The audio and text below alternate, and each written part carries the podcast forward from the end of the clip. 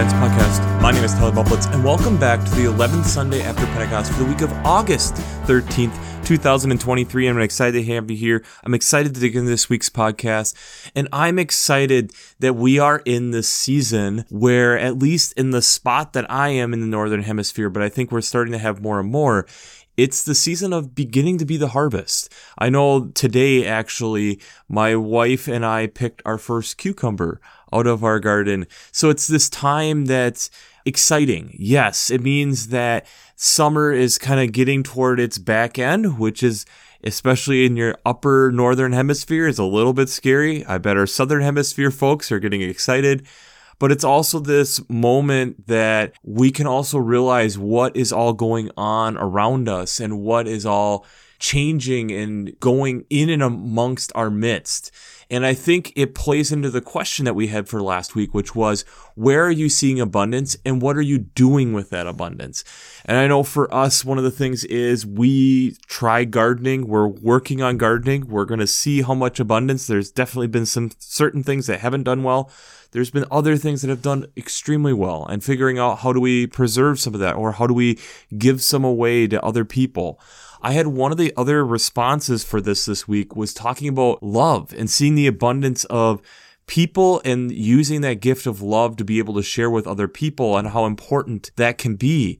And I think that's another beautiful way of looking at this. I think it's something that we often don't spend enough time really thinking about in abundance. And again, we're in this season after Pentecost, and I've stated it before, but it's this growth season. This is a season where we should be growing and thinking about growth. So I think also thinking about abundance and what is our abundance that we're seeing and recognizing and being able to give forth is so important. And especially in contrast with where we'll be going this week. I think it's important for us to be able to recognize that and being able to work within that and recognize the blessings that are still coming from that. And I think that's where the rubber meets the road and the real fun stuff actually gets going. But let's just jump into the text this week. The alternative Old Testament text this week is out of Genesis chapter 37, verses 1 to 4 and 12 to 28. This is the beginning story of Joseph. So, Joseph is the son of Jacob. Jacob, as we talked about last week, the one who is wanting the blessing, gets the blessing, fighting for that blessing.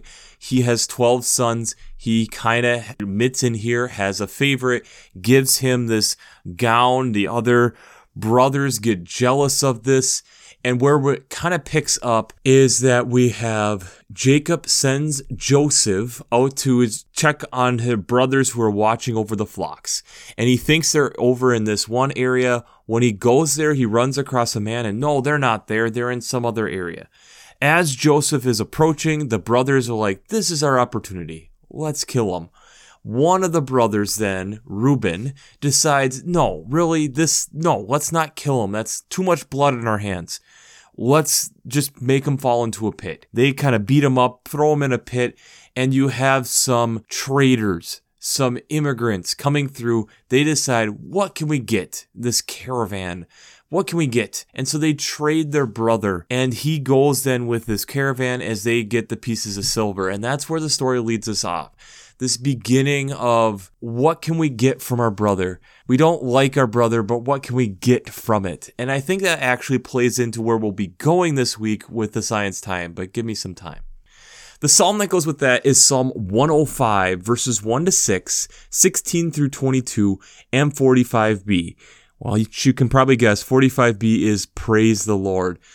But this is a psalm of the recognition of what God has done, starting with giving thanks, then singing praises, giving glory to his holy name, seeking the Lord in strength, recognizing and remembering all the amazing thing that God has done. Look at what he has done for the chosen people of Abraham and the children of Jacob and recognizing how in this how it ties back to the old testament story here of how god was ahead of joseph and was putting forth things and this kind of gets ahead of where we're at in the story but continuing to put things in front of joseph to be able to help so that joseph not only prospers but the family of Israel does well, of Jacob's family, that the famine is coming. So it is taking Joseph and putting him in a position to be able to help not only himself, but the whole family, which is the line of God. So it's this recognition of how God gets ahead of us to help give us insight and vision to where we're needing to go, even when it doesn't look good. Remember this psalm when we get to what we're talking about this week. The other Old Testament text is from 1 Kings chapter 19 verses 9 to 18. This is we've had where Solomon asked for wisdom and now Solomon has starting to fall apart and the kingdom has split. So we have the division now within the tribe of Israel and we're having some bad kings. This is a moment where Elijah has been a prophet and is called out and has kind of run for his life after, again, preaching a word that didn't want to be heard and is calling out to God and stating, I don't see anybody who is worth the time here. There is no one following you. And then God's like, okay, I'm going to talk to you. And it first comes, there's a earthquake and then there's these strong winds, but it's God comes in the silence after it. And he's heard his cry and gives Elijah, this is what you need to do. You're going to go back there. You're going to anoint some people. You're going to start to get ready for passing your prophetship on to Elisha. All these things, but I need you to go back, even though it seems hard. The psalm that goes with that is Psalm 85, verses 8 to 13. And this is then kind of almost sounds like it would be a continuation of what Elijah is saying to these are the words that be the words that the Lord is needing these people to hear. Let it be from God, not from themselves. That's spoken out of that, that the salvation and love and all these things that God is trying to spew onto them, that it's able to be spoken and understood and there so that they can recognize the blessings that are around them and recognize how God is actively and moving in and amongst them. The New Testament text is out of Romans chapter 10, verses 5 to 15.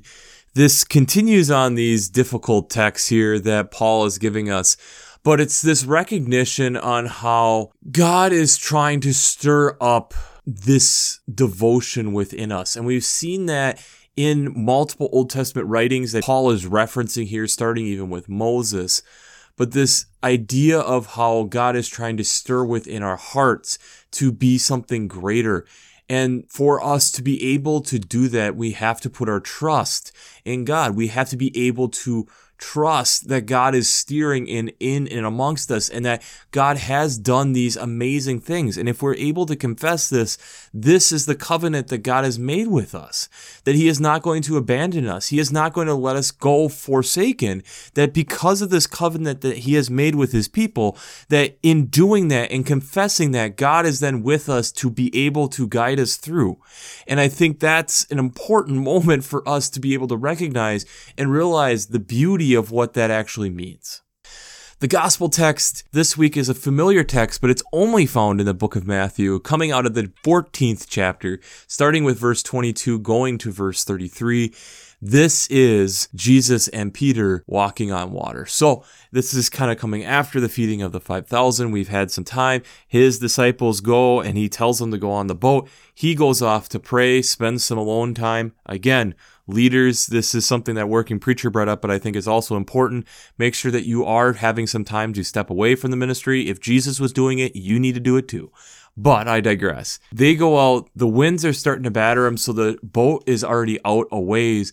And so early in the morning, the disciples are terrified because they see this ghost like figure, they figure, walking, and they realize as Jesus speaks to them, take heart, it is I, do not be afraid, coming from verse 27 that it's Jesus walking on the water. Peter then responds, Lord, if it is you, command me so that I can walk on the water. And Jesus just says, Come.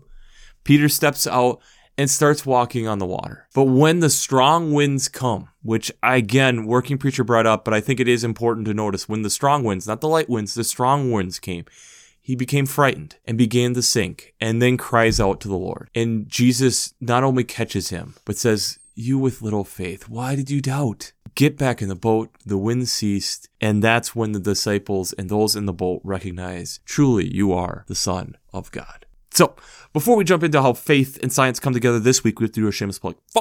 Working Preacher, if you haven't checked out Working Preacher, I'd highly recommend it between the Sermon Brainwaves podcasts, their commentaries, their discussions. Since I'm not an ordained minister, I use them on a weekly basis to help give me some direction. Heck, I've shouted out the Working Preacher podcast multiple times already in this podcast. So if you haven't checked it out, it's a great resource. I'd highly recommend spending some time over there. I'd also highly recommend checking out the revised common lectionary coming from Vanderbilt's Divinity Library.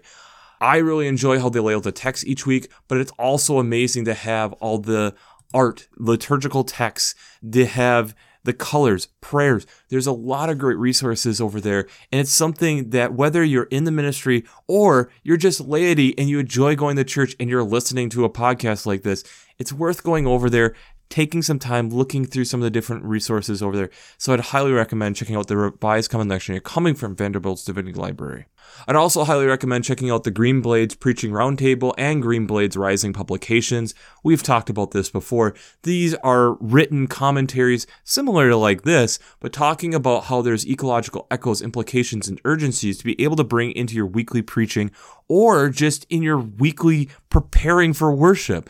And I think if you are spending time listening to this type of thing, you'd really enjoy looking over some of these different commentaries that different people are putting out week after week. It's some really great content. So I'd highly recommend checking out in the show notes down below, looking for that link and signing up for these newsletters. Jesus walking on water, Peter walking on water, doubt, faith, all topics that are definitely going to be talked about this week with this. And I think there's a lot to that. And I think there is a lot of ways that you can take this, where it can be both the tender-hearted Jesus or the critical Jesus in how he is responding to Peter. But I think there is ways in this that I think when we look at our current construct within our world, we need to be able to think about and contemplate and look at ourselves. But before we even get to that, let's talk about stuff that actually does walk on water, and that is water striders. There's a lot of different types of water bugs that will walk on water. And what is going on, and I think this is important for us to be able to understand, especially as we're kind of moving forward with some of this stuff, is typically it's due to the high surface tension of water along with hyperphobic legs that allow these types of animals to walk on the water. There's this tension. And if you think about you may have in grade school done experiments with this where you had a penny and you were asked how many drops of water will stay on top of that penny and you get to the point when you are getting upwards to 25 30 drops of water that you're realizing that the water is bulging off the edge of the penny. And you can see that, but it's still balancing on top of the penny. And that is the water tension itself, the stickiness of the molecules, the polar bonds that they have that they want to stick together, they want to hold together, and thus it's allowing itself to expand beyond the edges of the penny, but yet still hold itself. It's actually when you do measurements in a lab with a graduated cylinder, we're always told to look at the bottom of the ellipsis at the top for getting accurate measurements of the liquid that you're measuring, but you will see that there's actually curves up on the edges of the glass because of the surface tension. And that's what these beetles, bugs are walking on is the surface tension. But it's just that, the tension. If they step wrong, if they jab their foot in too fast, if they put on too much weight, the tension is broken and thus they no longer can. The hyperphobic legs help to get so that the water molecules don't stick to them so that they can be more on the top of the water. And that tension is what is both the lifeblood, but also the scary part of it. We, as a global community, are walking on surface tension right now. I'm going to attach down in the show notes. I have to give a huge shout out to Hank Green. We've used a lot of their stuff. He's one of the people who's helped with Complexly. He's helped with SciShow. Great scientific mind. Is going through some cancer stuff right now, but it seems to be doing better and better. But he put out an amazing, amazing video this last week talking about the biggest science story of the week that he said no one was talking about. And it was kind of interesting because some of the other stories that he talks about that are gaining some headlines, yes, they're big stories. yes, they're going to take some time to really figure out whether or not what all is going to go on with those. And I had been kind of tracking even one of those stories a little bit. But he put out, I felt, a better argument. And I think he is on to a point here that is worth considering. So, again, check out the video down below.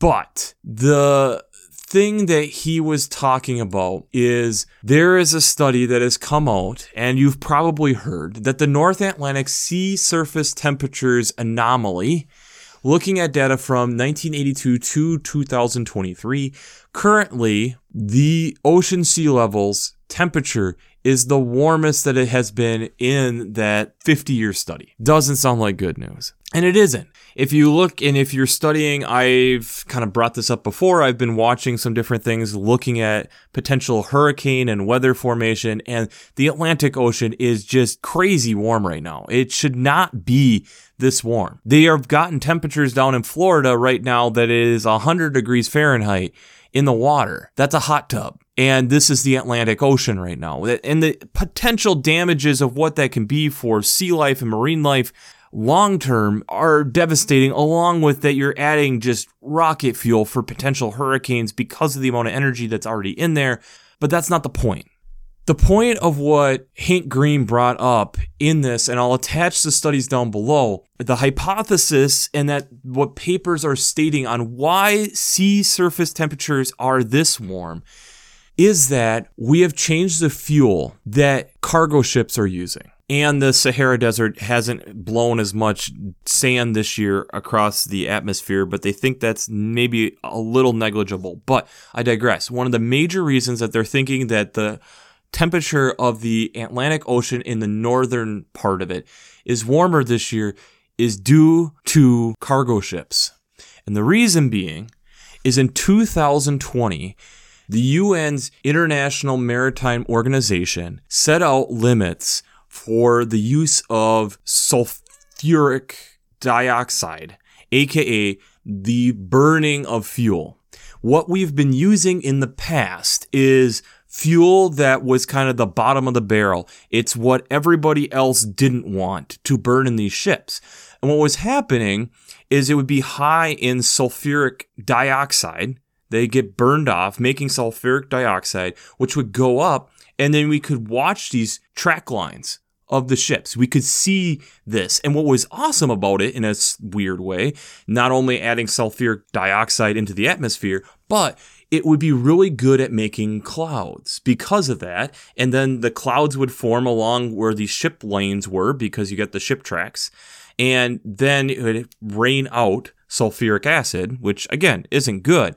But what the clouds would do would be temporarily cooling those areas. Now that since 2020, we have had where internationally we are reducing and not allowing people to use sulfuric field fuel to be able to have limits on how much of that can be in there, we're not getting ship tracks. Which not having ship tracks means that there's not clouds, which means that there's more solar radiation that is hitting the ocean, thus warming the ocean. So what does this all mean?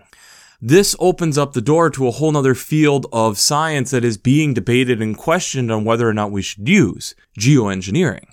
And technically, we've been doing it to some extent for decades, a century, with us adding more carbon dioxide along with a lot of other fossil fuels and releasing those into the atmosphere. We have been doing types of geoengineering to our environments. But what we have just shown is by eliminating the sulfuric dioxide and thus eliminating the clouds that come from the tracks and thus eliminating and changing the weather patterns because those clouds aren't there we are seeing that we have made a bigger problem for ourselves. But it also shows that there's a potential solution because there are other ways that we know how to make clouds. And so there is some discussion of does it make sense then for us to potentially do some geoengineering to be able to take salt water and throw it up into the air as mist and thus it would make clouds to reflect back some of the solar radiation.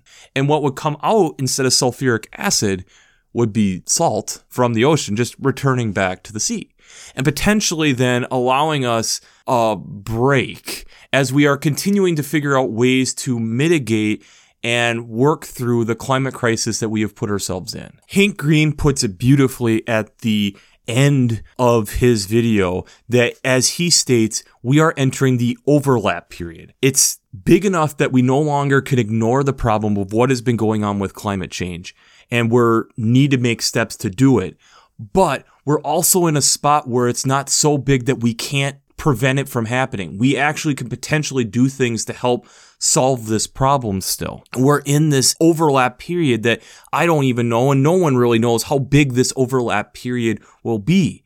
So, this is that potential. This is that tension, that tension of us recognizing and acknowledging the mistakes that we've made and then being able to recognize and utilize different things to help potentially buy some time, but also help mitigate some of the problems that we have been dealing with as we continue to move toward a cleaner future to help deal with the mistakes that we've made. These texts play that really well. Peter walks out in the water, is walking that tension until the strong wind comes and becomes frightened. When the strong winds, when the hard stuff comes, oh, this is going to be big change.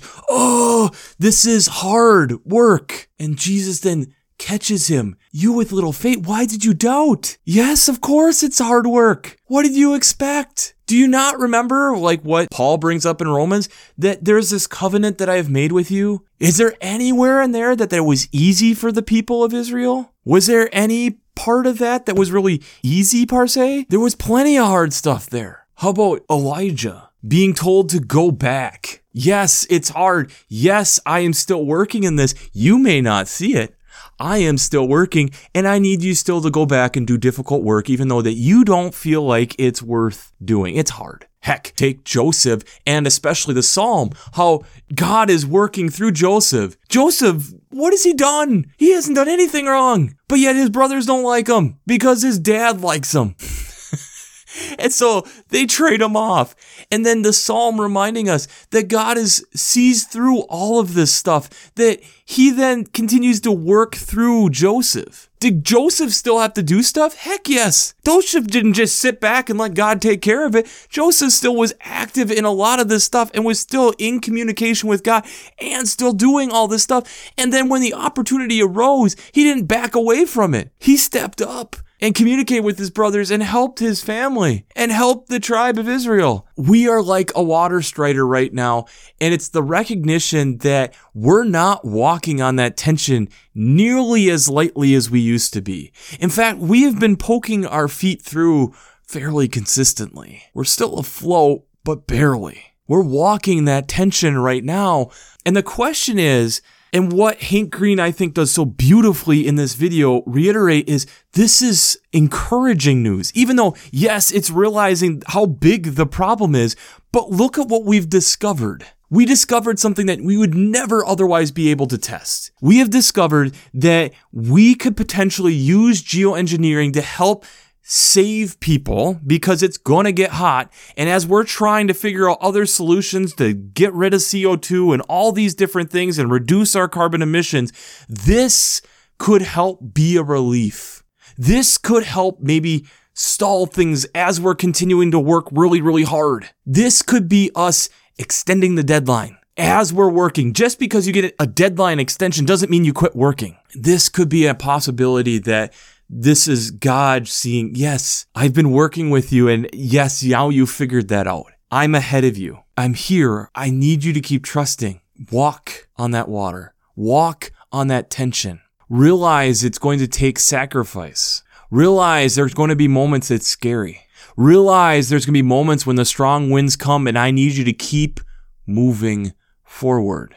When those strong winds come, I need you to realize you are okay. I've given you the resources. You need to keep following through. I don't need you to just fear. I am here. The world in which we're in is entering into a weird space, and especially as a youngish adult in my early 30s. The world that my parents and grandparents knew is not the world that I'm going to know, and if I ever have children, it's not the world that they're going to know that world probably isn't going to happen. And it's not just culturally. I'm now talking environmentally. We have potential to save as much of it as we possibly can. But it's going to take a lot of work, a lot of sacrifice, and difficult decisions. And it's going to mean that we need to walk on that tension. We're going to have to cry out, and it's like, is that really what we're supposed to do? If it's really you, let us walk on this tension. And we're going to have to be listening for God and saying, Yes, I want you to walk in that tension and to have faith to walk it out and not talk it, walk it out. This is an opportunity for our world to do something absolutely incredible. And the people who are going to reap the most benefit initially here for the long haul are typically actually a lot of communities that are not first world nations. That there's a lot of poverty that is getting hit very hard with climate change. And partially, we don't acknowledge it or don't want to see it because they're not the first world nations that are getting affected. The issue that we're seeing is it's getting closer and closer to home. This is the warmest July that the world has ever seen. My wife has family down in the Phoenix area and they had over 30 days of over 110 degrees Fahrenheit. Yes, they are accustomed to the heat, but they're not accustomed to heat like that that long where there are people who are getting injured by just falling on the concrete. Why? Because it's 120 degrees outside. And concrete can be anywhere from 40 to 60 degrees warmer than the actual air temperature. So they could be falling onto cement that is 180 degrees. It does not take long for you to get a burn at 180 degrees. We have to have faith to walk this difficult tension that we need to do now. We need to be able to realize that God is going to be calling us in ways that we may or may not feel comfortable with because Peter doesn't seem initially comfortable. Okay, God, yeah, if this is you, Jesus, then let me walk on water. Come. And so he starts and then he gets scared because, whoa, there's so many things that could go wrong. The problem that we have with our climate is a big one, and there's a lot of things that can go wrong. But I am going to trust to try walking this tension and realizing that there's a lot of adjustments that I need to make in order to walk that tension for future generations, for potentially my future kids, for my nieces and nephews, for my younger cousins, for my larger church family and global family. But that means that I need to have trust and I need to trust, just like we get this week out of Psalm 105, I need to trust that God is out ahead of me. That God is going to be communicating with me like Elijah, even when I'm bickering in a cave. That I need you to go out there and I need you to do the work. I need you to trust that I'm out ahead of you, that I'm working on things before you get to them. I need you to remember the promises that I have made with you. I need you to have faith. So the question I have for you this week is have you felt like you're walking that tension? Have you felt that tension? Have you felt like you're walking that tension? Have you felt that tension? I'll be honest, I don't feel that I feel it enough. I don't feel like I feel the desperation that we're honestly in, and I'm the one talking about this on a fairly consistent basis. This is scary stuff, but that's where faith is a major part of this. It's not necessarily a God of the gaps. It's the have faith that there is something greater than myself working on this as well. Recognizing that the work that I am doing is in commission to work toward this goal of where God is calling us as a people. Not just me as an individual, but us as a people, as the tribe, continued tribe of Israel. That we're called to take care of this place and we're called out on that water and to trust. And though the winds may get strong and things might get scary, that we continue to trust and walk that tension. I think that's scary. I think it's hard. It means potentially drastic changes in our lives for first world countries, but it's also necessary. And I think one of the things that scripture shows us time and time again is that God's people are equipped for a challenge and that God is not going to put something up that we as a people cannot overcome. As long as we are putting our faith in the right place and continue to strive to reach for God, mountains will move and things will change. And heck, maybe we can solve this global climate problem a lot easier than we realize but it just means that it's going to take a lot of hard work still so that we can walk on water, just like a water strider, and walk on that tension. So, we'll wrap this up as we always do. I pray God blesses you through your faith and amazes you through science.